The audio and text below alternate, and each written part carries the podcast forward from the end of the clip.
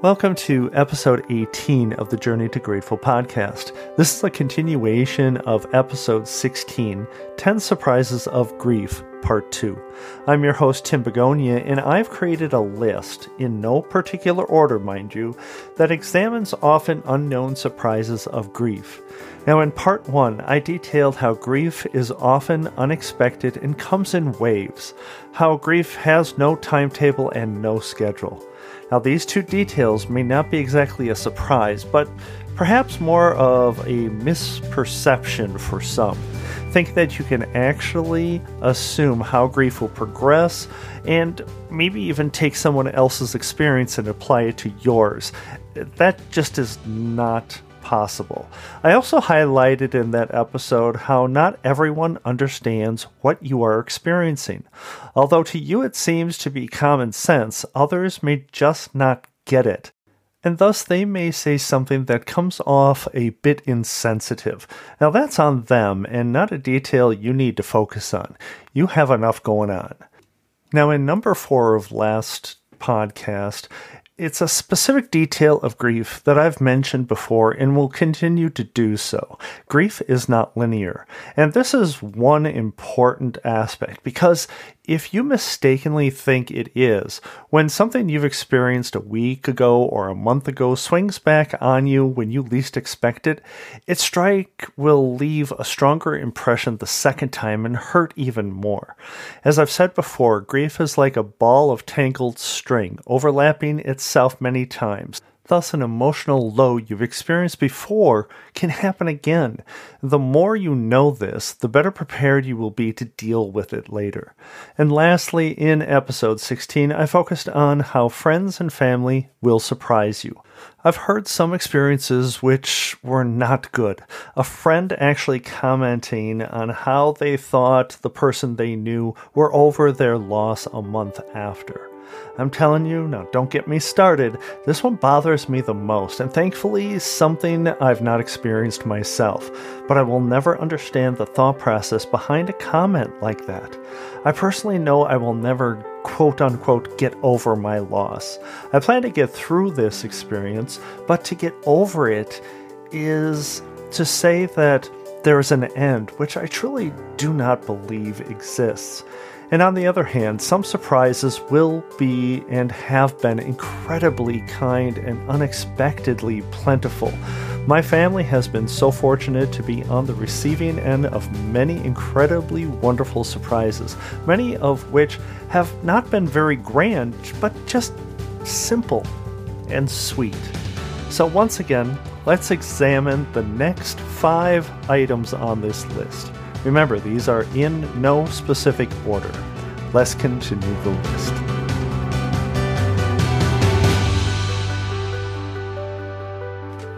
So we'll continue with number six. Your thoughts are often your worst enemy. Now, I'm specifically talking about guilt, but other thoughts are also very valid for this particular issue. As with me, my wife Colleen was diagnosed February 2017 with breast cancer. She fought as hard as she possibly could with radiation, taking out multiple rounds of chemo, electing to have full mastectomy, all while working full time and trusting that she, we, were doing everything we could possibly do. Then, December 30th, 2018, she became confused at home, so much so that she could not find the bathroom just six feet from where she sat. That was the beginning of our knowledge that her cancer had metastasized and the fight would need to continue.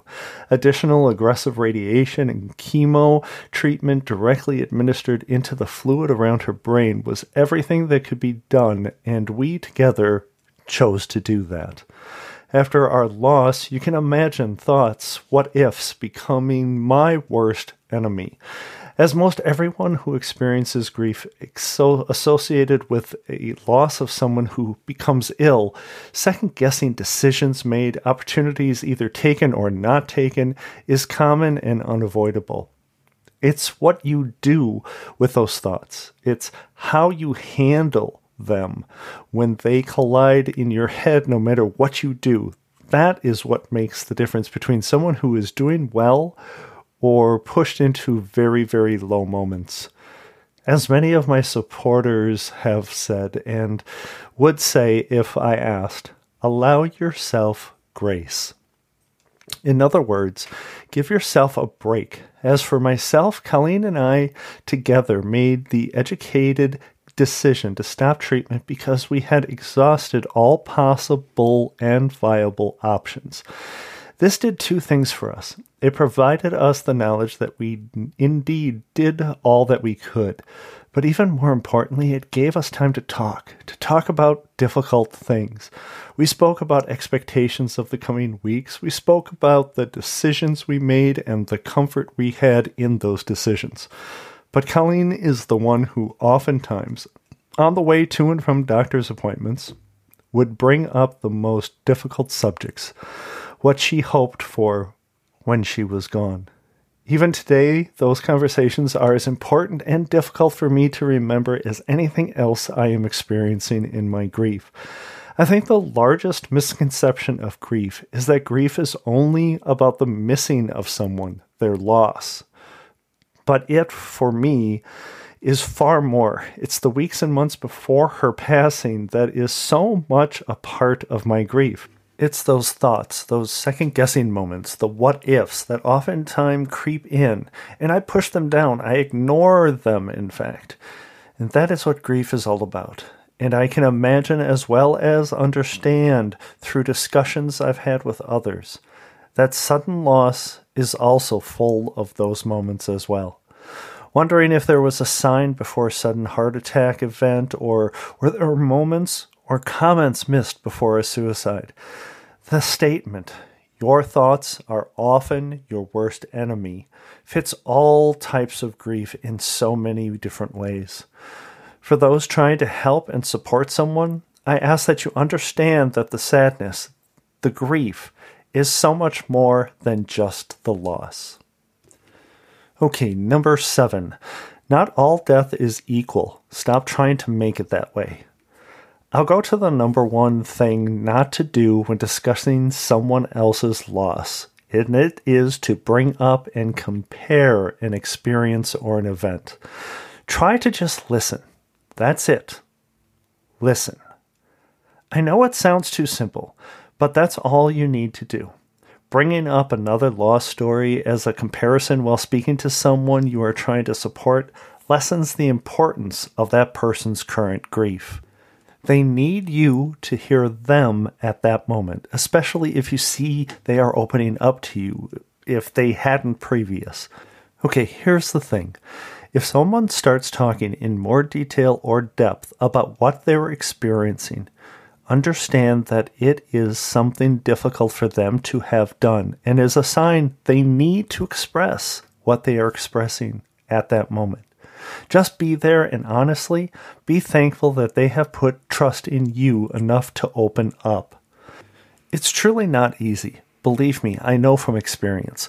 In fact, most every day I am making the active decision as to how deep I feel like taking any particular discussion, depending upon the person and the situation.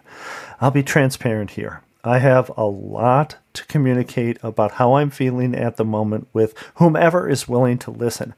I don't often get the chance to do that, but I won't often take the chance either because I'm sensitive to oversharing or coming off as someone who only talks about his grief. So when someone opens that door of sharing, if you can, let them in. They need it and they appreciate the opportunity to share because the opportunity doesn't present itself as often as you might think. Okay, number eight in the 10 surprises of grief. Normal no longer exists. Ever.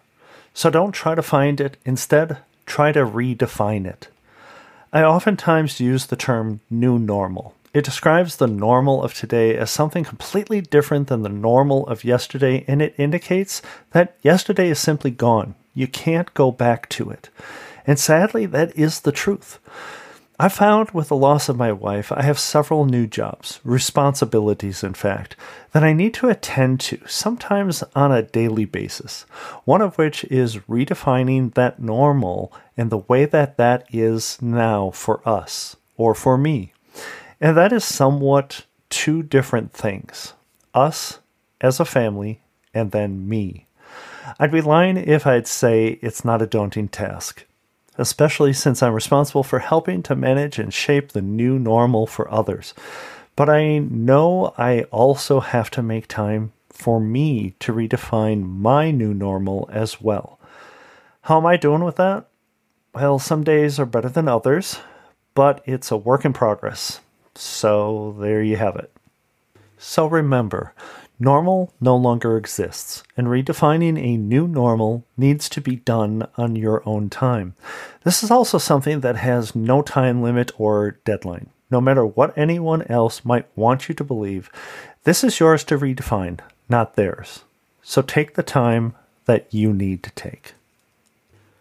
On to number nine. It's okay to cry, even months or years later. Sometimes it will be inevitable, other times avoidable, but you'll need to decide if you want to avoid it or give in to it. Sometimes you just have to cry.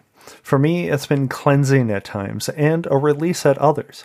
And as time goes on, at least in my experience, it indeed does happen less often. Be aware, triggers will always be out there. And as I've mentioned before, they will hit you when you least expect it. I'm not suggesting you keep your guard up on high alert and avoid anything in life that may be a trigger. But being aware that time, although a reducer of many things, don't mistake that it will ever completely go away. I know of a quote by Winnie the Pooh, of all things, that said it very well and it goes like this How lucky am I to have something that makes saying goodbye so hard? And it's so true. I believe I will be saying goodbye until I have the chance to say hello again. And no matter how you view this, that is a hard thing to be faced with. So, yes, it's okay to cry, to sob, to fall on your knees, grasping at your next breath. You've lost someone, a special someone. And although there's no manual explaining how to get through this the best way without tears, and honestly, why would there be? We will stumble through this together, sharing our ups and downs, our this works and God, no, don't do that, until we either run out of tears or our heart stops aching, which I don't see happening anytime with either one. And finally, number 10 grief has no end. As I've alluded in most every podcast episode and blatantly said aloud in most, looking for the end to your grief is a futile mission. And it should be. If you lost a child, a spouse, a parent, or anyone you've loved so very, very much, your grief to have an end is an inexplicable thing. For those needing a specific definition, it is incapable of being accounted for or explained. Better yet, incapable of being achieved. As the love you had when your life was all about that someone you've lost was all encompassing and, and never ending, so I believe will your grief be the same? So if you are trying to support a friend through their grief, understanding this is paramount and avoiding talk of when this is over, quote unquote, or once you are done should not be part of your vocabulary. Ever. And for those of you who are navigating your grief right now at this moment, understand the waves of grief, the ache in your heart, will always ebb and flow. This, unfortunately, is a part of our new normal, but you can move forward while holding your love and memories tight. I know tomorrow will always come, sometimes gloomy, sometimes with sunshine, but always with the memories I hold dear. So I can remember, so I can cry, so I can grieve. But as my wife would want, as she told me herself, so I can move forward. So, thank you once again for your time, for listening and being part of the Journey to Grateful community. You once again can become part of our community and have a voice over on our Facebook and Instagram pages. Your comments and suggestions can help make this podcast what it is the sharing of our stories and experiences to help others. You can also help others find Journey to Grateful podcast by writing a review over on Apple Podcasts or simply rating the show there. Of course, you can listen through Spotify or on the journeytograteful.com website. But for more people to find it, we need your voice. We need your help. We need you to share your knowledge of the show with family, with friends, with coworkers, anyone you believe could benefit from our mission. And finally, I'd like to close with inspiration. Since I mentioned how grief will not end as our love has not ended, I can appreciate what Elaine Davis wrote Loved you yesterday, love you still, always have, always will. For me, this quote says and means so much more than the words it puts together. It says as much as love is.